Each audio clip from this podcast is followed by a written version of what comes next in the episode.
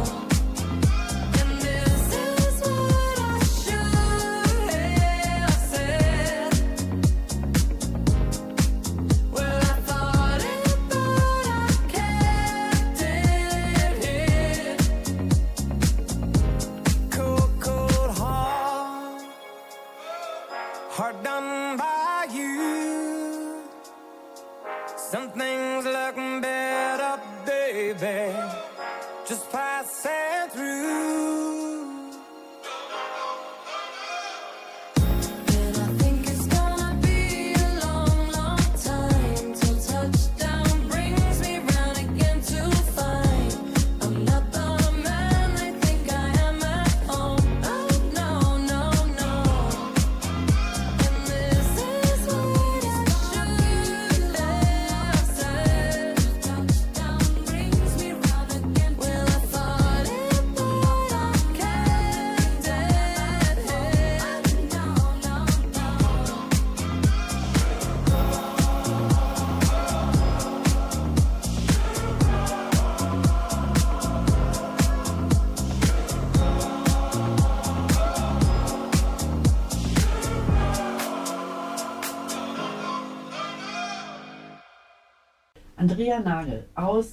Menden ist heute zu Gast in der Sendung Beruf, Berufung, Traumberuf. Andrea, du hast ja nicht mit diesem Bereich angefangen. Was war so wirklich dein Ursprung? Ja, ich bin die Ausbildung gegangen. Damals hieß es noch Arzthelferin, heute heißt es medizinische Fachangestellte. Mhm.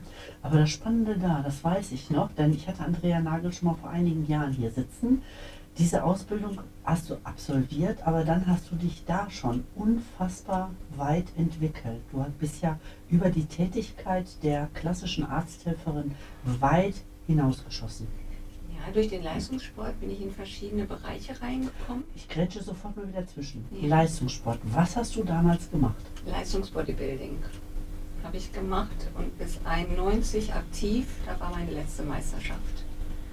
Und äh, in der Zeit habe ich halt gemerkt, dass Anatomie sehr, sehr wichtig ist und Ernähr Ernährungswissenschaft und meine Trainer noch nicht so wirklich weit waren, gerade im Frauenbereich. Und äh, dann habe ich halt beschlossen, mich in den ganzen verschiedenen Bereichen, Trainer B-Lizenz und Ernährungstrainer und äh, Wirbelsäulentrainer und so weiter fortzubilden. Mhm. Da fällt mir so gerade spontan ein, ist dir mal der Gedanke gekommen, dass du selber als Trainerin arbeitest, eben weil du so viel Wissen hast schon zu diesem Themenbereich? Ich arbeite ja als Trainerin, aber jetzt nicht mehr im Bereich des Kraftsports, im Gerätbereich, sondern im Kursbereich. Mhm. Hast du denn damals als Trainerin im Bodybuilding gearbeitet? Nein, ich habe das nur für mich gemacht, um mein Training besser zu verstehen, um bessere Erfolge zu erzielen und Ergebnisse zu sehen und auch gesund erhalten besser mein Training zu absolvieren, weil mein Körper einfach mir sehr, sehr wichtig war und auch ist, immer noch, Gott sei Dank, und ich einfach ein gesundes Training absolvieren wollte ohne Verletzungsgefahr. Und da ist das Wissen der Anatomie und der Physiologie und Trainingslehre ja, ganz enorm wichtig und ähm, hat dazu geführt, dass ich seit vielen, vielen Jahren, also seit meinem 22., 23. Lebensjahr, verletzungsfrei trainiere. Hast du dieses Wissen in der Praxis auch in irgendeiner Form anwenden können? Das fließt immer mit rein, egal in welchem Bereich ich jetzt tätig bin. Es ist wie so ein Zahnrad. Jeder Bereich, den ich jetzt in Fortbildungen besucht habe, greift von der Thematik immer mit in den anderen Bereich hinein. Also jedes Thema profitiert vom anderen Thema. Und äh, klar, im Kursbereich ist Trainingslehre natürlich auch enorm wichtig. Nur es ist halt da das Kraftausdauertraining, was wir da hauptsächlich haben. Und äh, im Studiobereich ist ja oft Krafttraining oder Masseaufbautraining. Da gibt es ja verschiedene Bereiche oder Cardio-Training. Und ähm, man hat verschiedene Zyklen, wenn man in der Meisterschaftsvorbereitung ist. Und da habe ich mich aber nach dem Leistungssport von verabschiedet. Mein großer Traum ist allerdings mit 60. hm, Nächstes Jahr werde ich 60, dann nochmal durchzustarten. Und ich bin ja Gott sei Dank noch ein Jahr 60, also ich habe noch ein bisschen Zeit, aber nochmal anzugreifen, aber auch wiederum nur für mich. Also nicht auf die Bühne gehen. Nein, das wäre sehr fatal, weil ich müsste mit den jungen Frauen äh, auf der Bühne stehen und ähm, das sollte man tunlichst vermeiden. Es gibt also keine, keine Klasse wie bei Männern über 50. Also man muss Schade. dann wirklich mit den jungen Frauen starten und das ist auch nicht wirklich mein Ziel. Ich möchte so meine persönliche Bestform erreichen, aber nicht äh, für die anderen. Ja, dann hören wir die nächste Musik, bevor es dann weitergeht zu den neuen, also auf zu neuen Ufern, sag ich mal.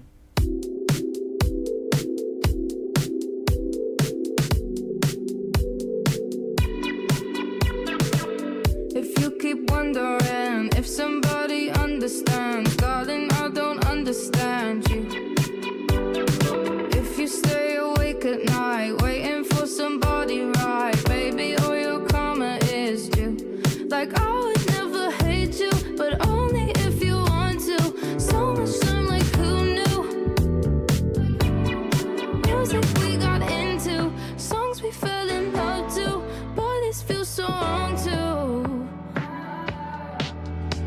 broke up, I'll never be sad. Think about everything I thought we had if we ever broke up.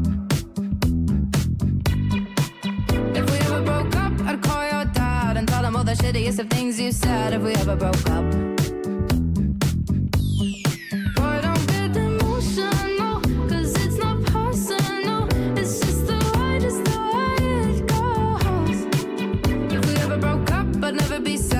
About everything that we had if we ever broke up.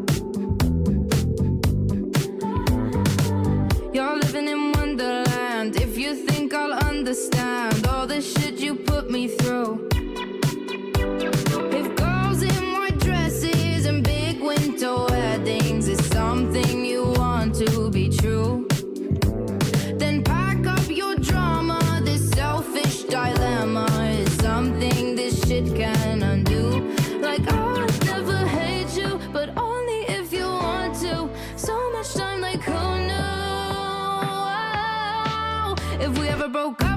I'd be sad. Think about everything I thought we had. If we ever broke up.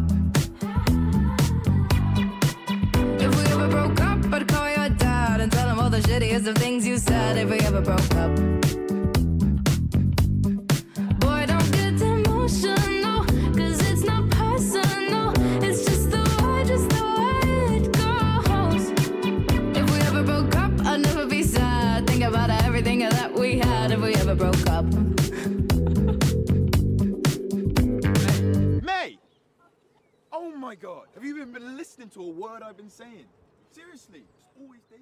Ja, dann hast du, nachdem du als Arzthelferin tätig warst, irgendwann dann gesagt, nee, jetzt reicht es, Andrea Nagel, jetzt machst du mal was anderes. Ja, ich habe mich parallel zum Beruf der Arzthelferin ja schon selbstständig gemacht im freiberuflichen Bereich, also 1997 schon im Bereich Sport, Ernährung und Heilfasten. Und äh, 2009 ist die Wellness-Massage dazu gekommen. Dann habe ich die Ausbildung zur Wellnessmasseurin gemacht. Und da ich ja immer von klein auf sehr wissbegierig war und auch bin, kommen halt immer neue Bausteine dazu.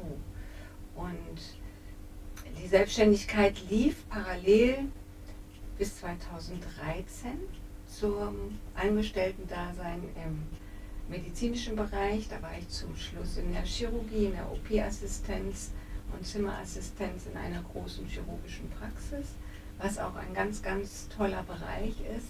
Nur die Zeit wurde immer knapper und ähm, ich wollte ja meine Selbstständigkeit wachsen lassen Mhm. und die Zeit war gebunden. Aber da hast du auch sehr viel den Körper nochmal von innen kennengelernt, Ja. denke ich. Ne?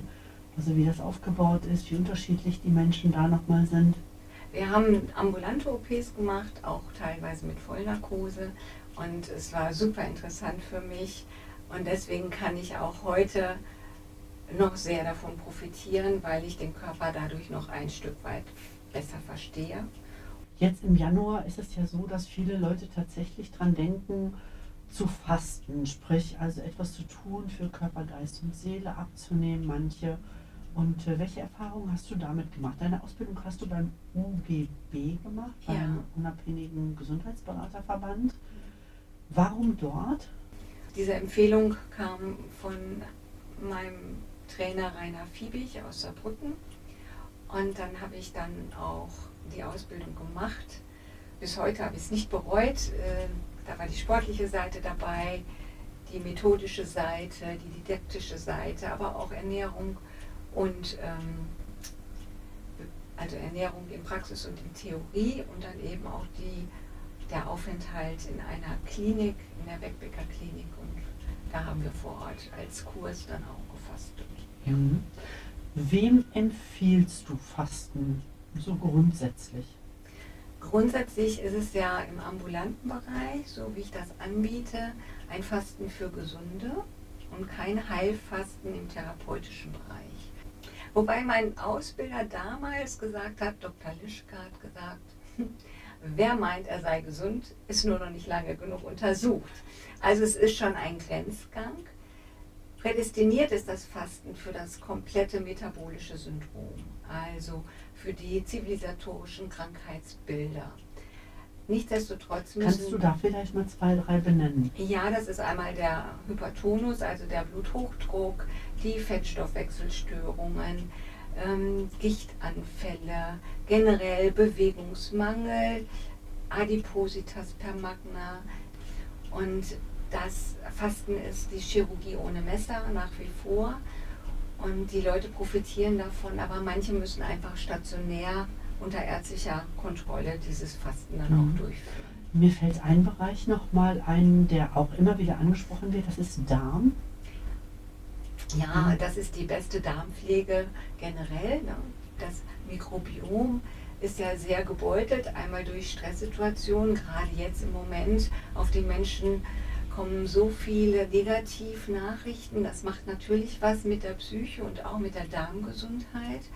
Und wir sind als Personengruppe die einzige aktive Personengruppe, die sich wirklich aktiv um die Darmgesundheit kümmert und um das Immunsystem an sich. Und das sollte man einfach nicht unterschätzen.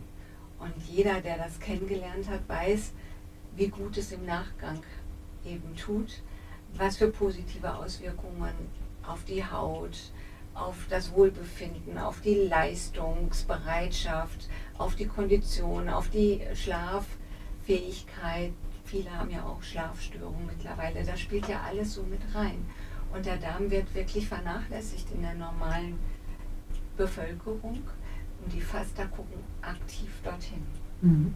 Wie sieht so eine klassische Fastenwoche bei dir aus?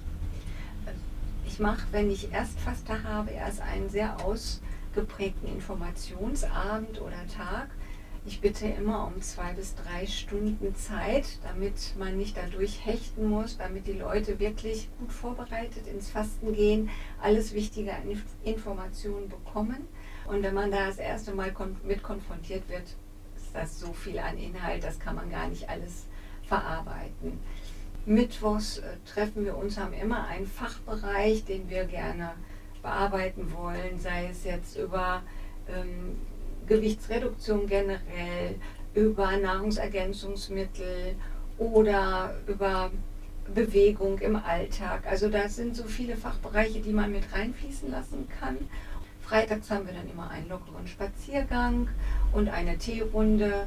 Samstags gehen wir immer in die Sauna, dann sind wir einen ganzen Tag nicht erreichbar. Sonntags ist immer frei, dann sind wir in den Familien zu Hause und montags ist nochmal als Zoom-Treffen äh, gedacht, weil es hat sich so in der Corona-Zeit herausgestellt, dass das Zoom-Meeting auch ein sehr gutes Medium ist und der zweite Montag ist immer ein bisschen mm, müde.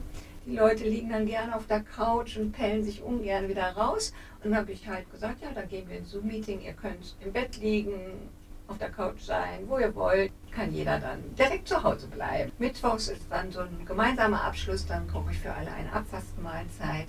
Und dann ist das offizielle Seminarende. Das sind zehn Tage im Sommer. Ja, genau. Aber ich bin immer im Backoffice, auch für diesen gesamten Aufbau erreichbar. Mhm. Und es gibt ja so Fastenflauten oder auch vielleicht mal eine Fastenkrise. Zu den äh, Flauten und Krisen komme ich gleich nochmal. Das äh, klingt jetzt für mich nach Fasten im Alltag. Ja, Sprich also, die Menschen können ganz normal weiter arbeiten, brauchen sich keinen Urlaub dafür nehmen. brauchen nein, aber manche machen so einen Break mitten im Fasten, sie sagen, so ein, zwei Tage nehme ich mich dann raus.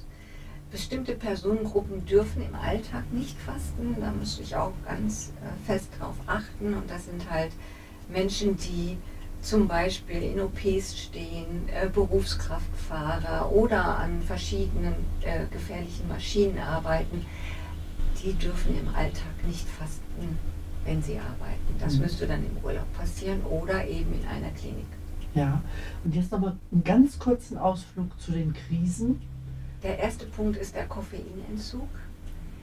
Die meisten sind ja so ein bisschen Koffein-Junkie-mäßig unterwegs und dann gibt es den sogenannten Koffeinentzugskopfschmerz. Deswegen gibt es immer die Empfehlung, schon weit vor dem Fasten den Koffeingenuss zu reduzieren. Dann ist es einmal so, dass der Blutdruck sich verändert und dass es so Dysregulationsstörungen geben kann, also dass wir so ein bisschen Blutdruckabfall haben, dann das Gefühl im Kopf haben wie Watte, dass die Konzentration nicht so gut abläuft, aber da haben wir halt kleine Hilfsmittel, dass das schnell wieder behoben werden kann. Je nachdem, wie ich vorweg gelebt habe, kann es auch sein, dass mein Gewebe sich beschwert, ne, dass ich so richtig Gewebeschmerzen habe im unteren Lendenwirbelsäulenbereich, wo eine Sehnenplatte uns dann oft Beschwerden macht oder Oberschenkelvorderseite. Das ist wie so eine Steifheit oder wie ein Muskelkater. Aber wir sagen als Fastenleiter, Fastenkrisen sind Heilkrisen. Und das darf auch mal ein bisschen wehtun. Mhm. Und jetzt gehen wir mal zu dem anderen. Das heißt, was für einen Erfolg haben die Menschen dann am Ende dieser zehn Tage? Ja, wie neugeboren durch Fasten kann man wirklich sagen. Ein Reset-Knopf, der gedrückt worden ist. Und äh, sie können einen Neustart wagen. Und das nehmen viele im Bereich der körperlichen Situation, aber auch viele im Bereich der geistigen Situation und manche auch als Loslassprozess für Menschen loslassen. Das ist sehr von Vorteil. Man lässt Ballast im Innen, aber auch im Außen. Mhm. Dann ja, Ballast äh, auch in Form von Kilos. Wie ist das äh, erfahrungsgemäß? Ganz häufig hört man dann, oh, das ist ja der Jojo-Effekt. Ja, da muss man natürlich ehrlich sein, wenn derjenige einen schlechten Aufbau vollzieht. Also die ersten 14 Tage nach dem Abfasten ist die wichtigste Zeit an sich. Wenn der nicht richtig läuft, dann kann ich natürlich auch Gefahr laufen, einen Jojo-Effekt zu bekommen, weil die Verdauungssäfte brauchen erstmal und Verdauungsenzyme brauchen erstmal 14 Tage, um wieder auf das Ausgangsniveau zu kommen und dann kann ich nicht von vornherein direkt wieder füllen. Es ist also ein ganz langsamer Kostaufbau und wenn ich das beherzige, dann habe ich keinen Jojo-Effekt. Mhm. Du hast ja bestimmt Mehrfachfaste auch dabei. Warum kommen die immer wieder? Da habe ich eine fast drin im Blick, die hätte jetzt im Herbst das 40. Fasten bei mir gehabt. 40? Also 4-0? 4-0, ja, ja. Oh Gott. So lange begleiten wir uns gegenseitig schon. Die ist leider krankheitsbedingt ausgefallen und das 40. Mal kommt jetzt im Frühling zum Tragen. Hm, Sie hat eine schwere Neurodermitis gehabt. Das ist ein großer Punkt und ähm, sie hat komplett ihr Leben umgestrickt. Und das Fasten ist ein fester Baustein, zweimal im Jahr, zwölf Tage für sie. Was veranlasst die Dame, also die muss es ja inzwischen auch alleine können. Ja. Was veranlasst die Dame immer wieder in einen Kurs zu gehen? Die Gruppendynamik ist nicht zu unterschätzen. Die Gruppe trägt jeden Einzelnen durch das Fasten. Ich bin als, als Fastenleiterin so ein bisschen außen vor. Ich bin der Impulsgeber, ja, ich gebe die fachlichen Inhalte, aber die Gruppe trägt sich gegenseitig und die freuen sich. Und es sind ganz tolle Abende mit einem ganz tollen Austausch. Und das sind einfach, ja, Abende für, für die Seele. ne? Und die Leute gehen strahlend nach Hause. Am Ende sowieso. Ja, am Ende sowieso. Ja.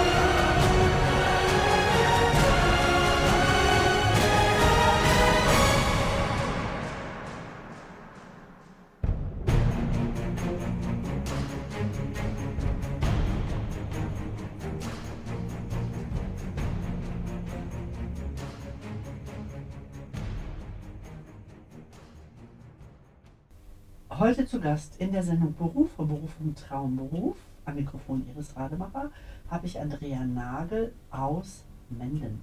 Und ihr Studio heißt Wellness trifft Gesundheit, findet man auch als Webseite www.wellnesstrifftgesundheit.de. Wir haben gerade ganz viel erzählt über das Fasten, aber das ist wirklich nur ein kleiner Bereich, den du machst. Auf deiner Webseite steht auch ganzheitliche gesundheitsberatende Tätigkeit aus dem Bereich Sport, Ernährung, Fasten, Hochsensibilität und Gesundheitsmanagement im Betrieb. Jetzt möchte ich den Fokus äh, erstmal auf Hochsensibilität legen, weil das finde ich besonders spannend. Man hört das aus den Medien, dass das ein ganz wichtiger Bereich geworden ist, dass auch in den Schulen da mehr drauf geachtet wird. Wie ist deine Erfahrung damit und welches Programm fährst du mit diesen Menschen? Also ich mache in dem Bereich nur Einzelberatung und einmal im Quartal einen sogenannten Stammtisch, High Peace Stammtisch. HSP heißt? High Sensitive Personality, hochsensible Persönlichkeiten. Es ist so, dass 15 bis 20 Prozent der Bevölkerung bundesweit, aber auch weltweit zu diesem Personenkreis gehören, mit verschiedenen Merkmalen und auch Ausrichtungen. Mhm. Merkt man das selber, dass man hochsensibel ist oder ist das wie eine Diagnose? Wie stelle ich mir das vor? Das ist also kein Krankheitsbild. Das ist ein Persönlichkeitsmerkmal wie blaue Augen, wie braune Augen, wie rote Haare. Es ist in der Regel in der Genetik verankert, vererbt meistens durch ein Elternteil oder Großelternteil und es kann allerdings aber auch durch ein Trauma erworben werden. Aber der größte Prozentsatz ist schon in der Genetik verankert.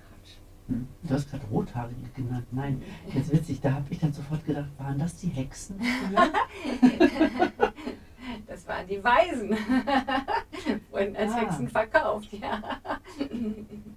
Also Hochsensibilität. Äh, merke ich das selber? Die meisten werden vom Außen her darauf äh, gebracht, weil sie immer hören, stell dich nicht so an, Prinzessin auf der Erbse, du schon wieder, sei nicht so empfindlich. Und diese Menschen, die diese Sachen meist in der Kindheit gehört haben, fühlen sich wirklich wie nicht dazugehörig, wie Alien, also nicht der Gesellschaft entsprechend, weil sie nicht der Größe der Gesellschaft, der Norm entsprechen. Da sage ich immer, hm, wer darf denn entscheiden, was die Norm ist oder wer die Norm ist und wer nicht. Nur weil die anderen mehr sind, heißt ja nicht, dass die Hochsensiblen äh, weniger wertvoll sind. Im Gegenteil. Die Hochsensiblen sind meistens, wenn sie es gut gefühlt haben, schon als junger Mensch in helfenden Berufen unterwegs. Im Bereich der Pflege, im Bereich Physio, im Bereich ähm, Feuerwehr, Ärzte. Weil sie einen besonderen Sensus dafür haben? Ja, sie haben eine, oft eine Hochsensibilität im Bereich des Fühlens, des Mitgefühls, oft eine Hochbegabung im Bereich der Empathie, dass sie also sich sehr gut in andere Menschen hineinversetzen können, dass sie sehr gut nachvollziehen können, wie es denen geht, aber auch schon das Spüren auf Entfernung vom Antlitz her ableiten können, von der Körpersprache, von der Wortwahl, von der Stimmfarbe. Hochsensible Menschen sind ähm, in der Regel sehr empathisch, haben sehr viel Feingefühl, Mitgefühl. Manche haben auch so Scanner-Persönlichkeit, dass sie quasi in einen Raum gehen und sofort abchecken, was geht hier ab, welche Stimmung ist hier, wer passt zu wem, wer gehört hier gar nicht rein. Und äh, das ist ein sogenanntes Frühwarnsystem. Wie ist das äh, mit den Menschen, die zu dir kommen? Ich hatte jetzt gerade so ein klein wenig den Eindruck gewonnen, dass es mehr Damen sind, die zu dir kommen. Oder hält sich das die Waage? Sind es genauso viele Herren? die da offen mit umgehen, das sind wirklich die Damen.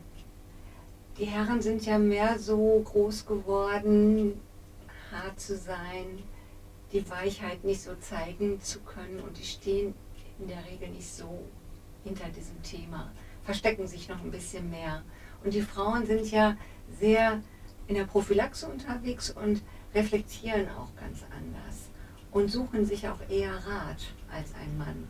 Ein Mann würde das unter Umständen auch vielleicht als Schwäche ansehen. Und das ist eine riesengroße Stärke und für das So- Sozialkonstrukt einer Gesellschaft sind diese Menschen, die so sensibel und feinfühlig sind, ein Gewinn und halten wirklich die Gesellschaft beieinander, dass es auch noch eine Mitmenschlichkeit gibt, ja gerade in dieser Zeit ein bisschen auf der Strecke geblieben ist. Mhm. Mich wundert das gerade, weil äh, eben im Hinblick auf äh, die Weisen und auch die Heiler ist es ja gerade bei den Naturvölkern so, dass es dann ja auch männliche Personen in der Ja. Regel sind. Die Hebammen früher, die waren wahrscheinlich auch in dieser. Die ja, Naturvölker Passionschaft. gehen sehr gut mit diesem Thema um, aber diese westliche Welt vom Kopf her alles verstehen müssen, die haben ein Problem damit. Die Zahlen, Daten, Fakten Menschen. Ne? Genau. In den Naturvölkern sind die hochsensiblen Menschen, sind es die Weisen, sind es die Heiler und es werden sehr hoch angesehen. Aber hier im westlichen Bereich, alles was nicht so erklärbar ist, dokumentierbar ist, was nur fühlbar ist und nicht, Uhuhu. Ja. da, da haben wir wirklich in der westlichen Welt ein Problem. Wie gehst du um oder mit welchen Themen kommen diese Menschen zu dir? Die meisten verstehen sich selbst noch nicht und sind noch nicht geoutet, sage ich mal in Anführungsstrichen. Also sie merken, dass sie anders sind, haben aber noch keine Vokabel dafür. Und ich bin auch spät berufen. Ich habe auch erst mit Ende 40 dieses ähm, Wort HSP für mich entdeckt und es passte hundertprozentig. Man kann ja auch im Netz sich gerne mal so einen unverbindlichen Test runterziehen und dann mal schauen, wo man steht. Gibt es da auch diese Weitsichtigen tatsächlich? Ja. Ähm, ich habe ganz interessante Menschen jetzt in meiner Beratung kennengelernt, wo wirklich Weitsicht, also diese Hellsichtigkeit, ein großes Thema ist. Was natürlich Fluch und Segen ist. Aber auch hier sagt die Gesellschaft, es kann nicht sein. Es kann nicht sein, dass Menschen vorausschauend sind. Doch, es kann sein. Die haben halt einfach viel feinere Sinne. Und das ist auch das Problem, was viele Hochsensible haben, die so überfrachtet sind von der Reizüberflutung und dann nicht wissen, wie sie damit umgehen sollen. Und wenn sie dann erst noch gar nicht wissen, dass sie hochsensibel sind, denken sie immer, sie sind am falschen Platz, am falschen Ort und stecken in irgendeinem Körper, der nicht zu ihnen gehört. Also pauschal gibt es ja keine Empfehlungen, aber könntest du ähm, vielleicht doch Empfehlungen geben für Menschen, die das vielleicht noch nicht so wirklich wahrhaben, die an sich zweifeln? Gibt es da irgendwas, was du denen mit auf den Weg geben könntest? Diese Menschen haben diese Zweifel sehr, diese Selbstzweifel und das Selbstvertrauen nicht. Aber sie können sich wirklich auf ihr sogenanntes Bauchgehirn verlassen, auf die Intuition und auf das erste Gefühl, weil das ist treffsicher. Und das ist für den Menschen an sich das Frühwarnsystem.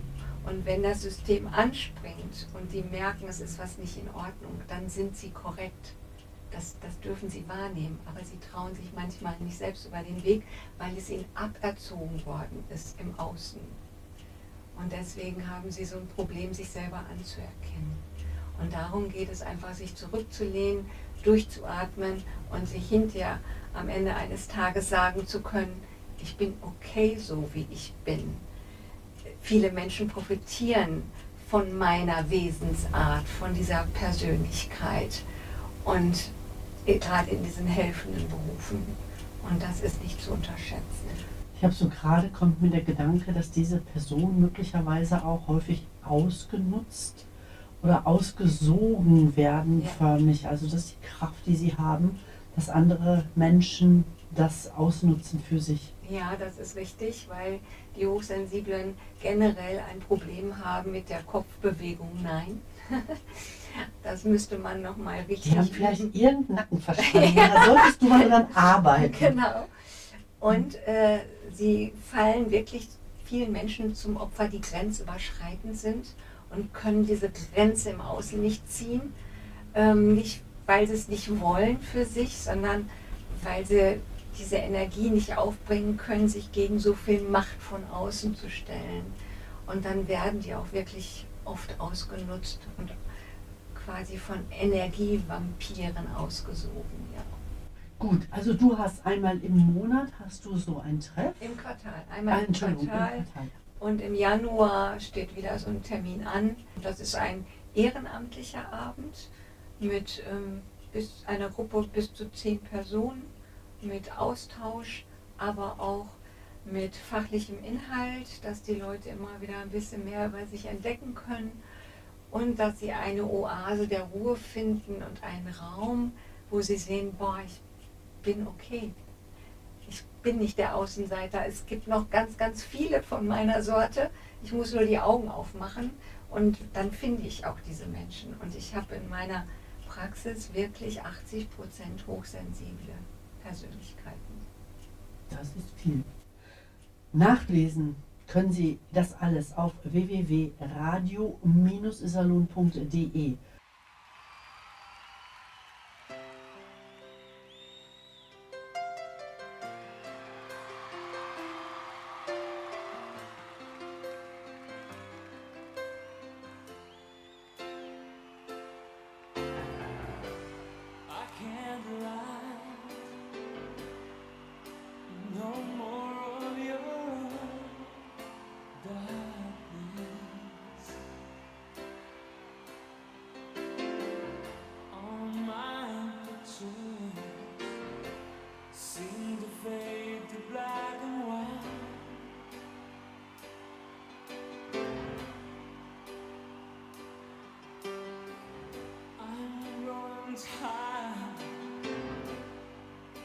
time stands still before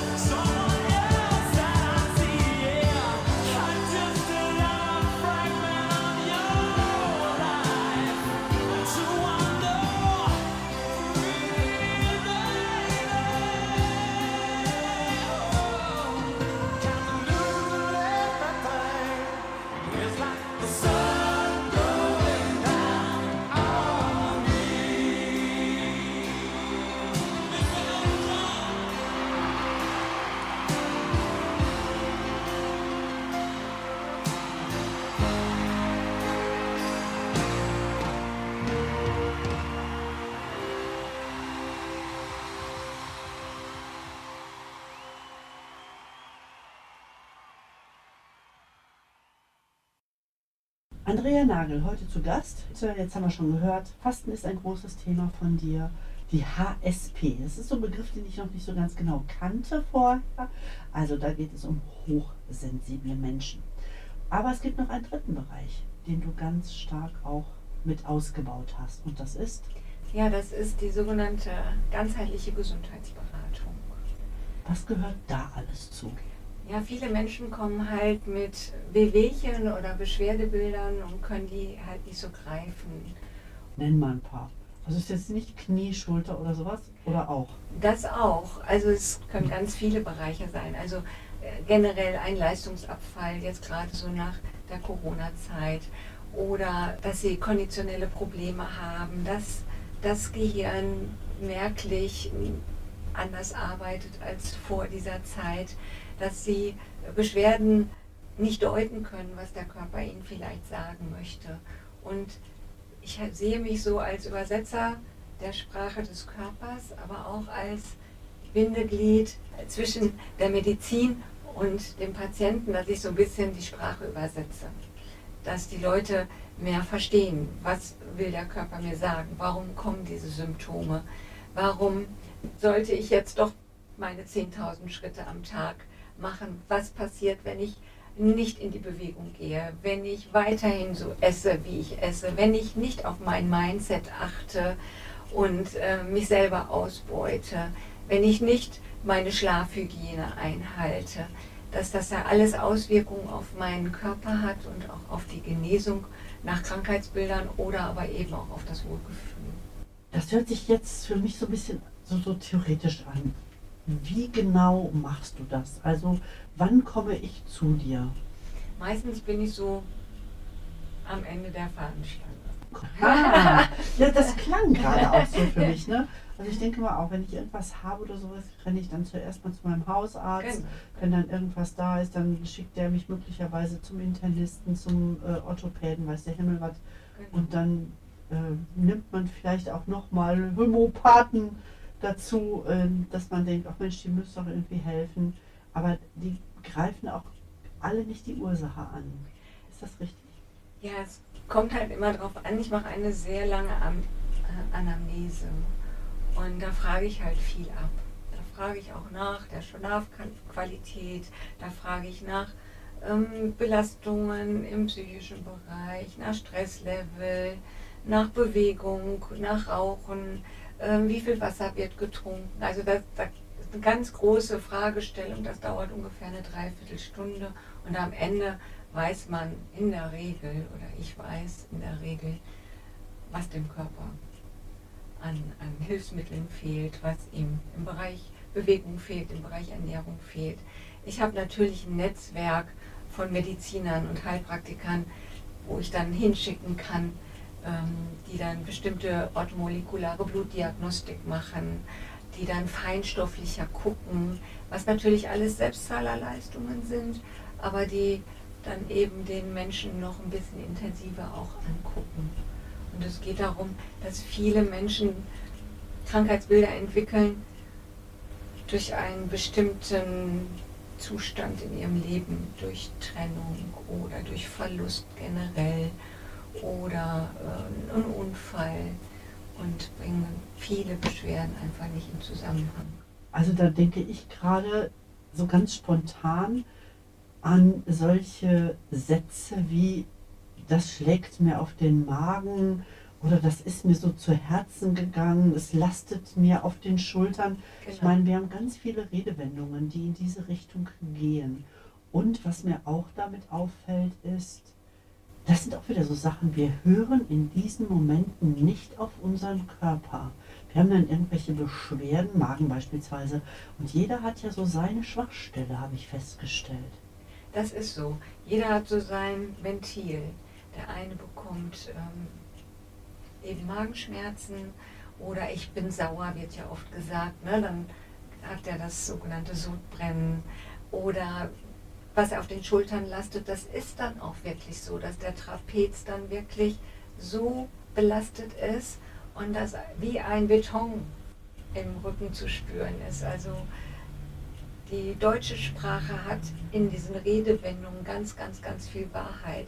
Und wenn wir das mal wieder beherzigen, da mal genau hinzuhören, weil die Leute geben sich in der Regel schon die eigene Antwort. Nur die Leute tun sich sehr schwer mit Veränderung. Gerade im Erwachsenenbereich altgewohnte Muster zu verändern, ist unheimlich schwer. Das bedeutet, wir müssen uns zum Dranbleiber entwickeln. Viele neue Gewohnheiten brauchen sechs, acht Wochen täglicher Schulung, um die ins Unterbewusstsein zu bekommen, wie Zähneputzen zum Beispiel. Und da haben viele nicht dieses Durchhaltevermögen, was aber nötig wäre, um dem Körper zu helfen. Da sind wir dann in dem Thema Alternativen suchen. Ja, also können wir nur empfehlen, schauen Sie mal genau hin, wie es bei Genau. Ihnen aussieht. Wir haben ja eine Fachfrau sitzen, die kann gegebenenfalls helfen. Ja, die Alternativen einfach, wir sind oft blind, ne? dass wir es einfach nicht sehen. Also wir sehen den Wald vor lauter Bäumen nicht.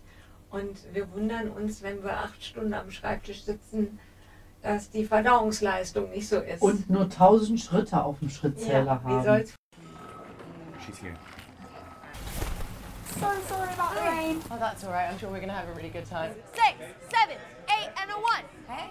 Hi. So I have new choreo. New choreo. Yes. Okay. So it goes two, three, four, five, six, seven, eight. Oh, I love that.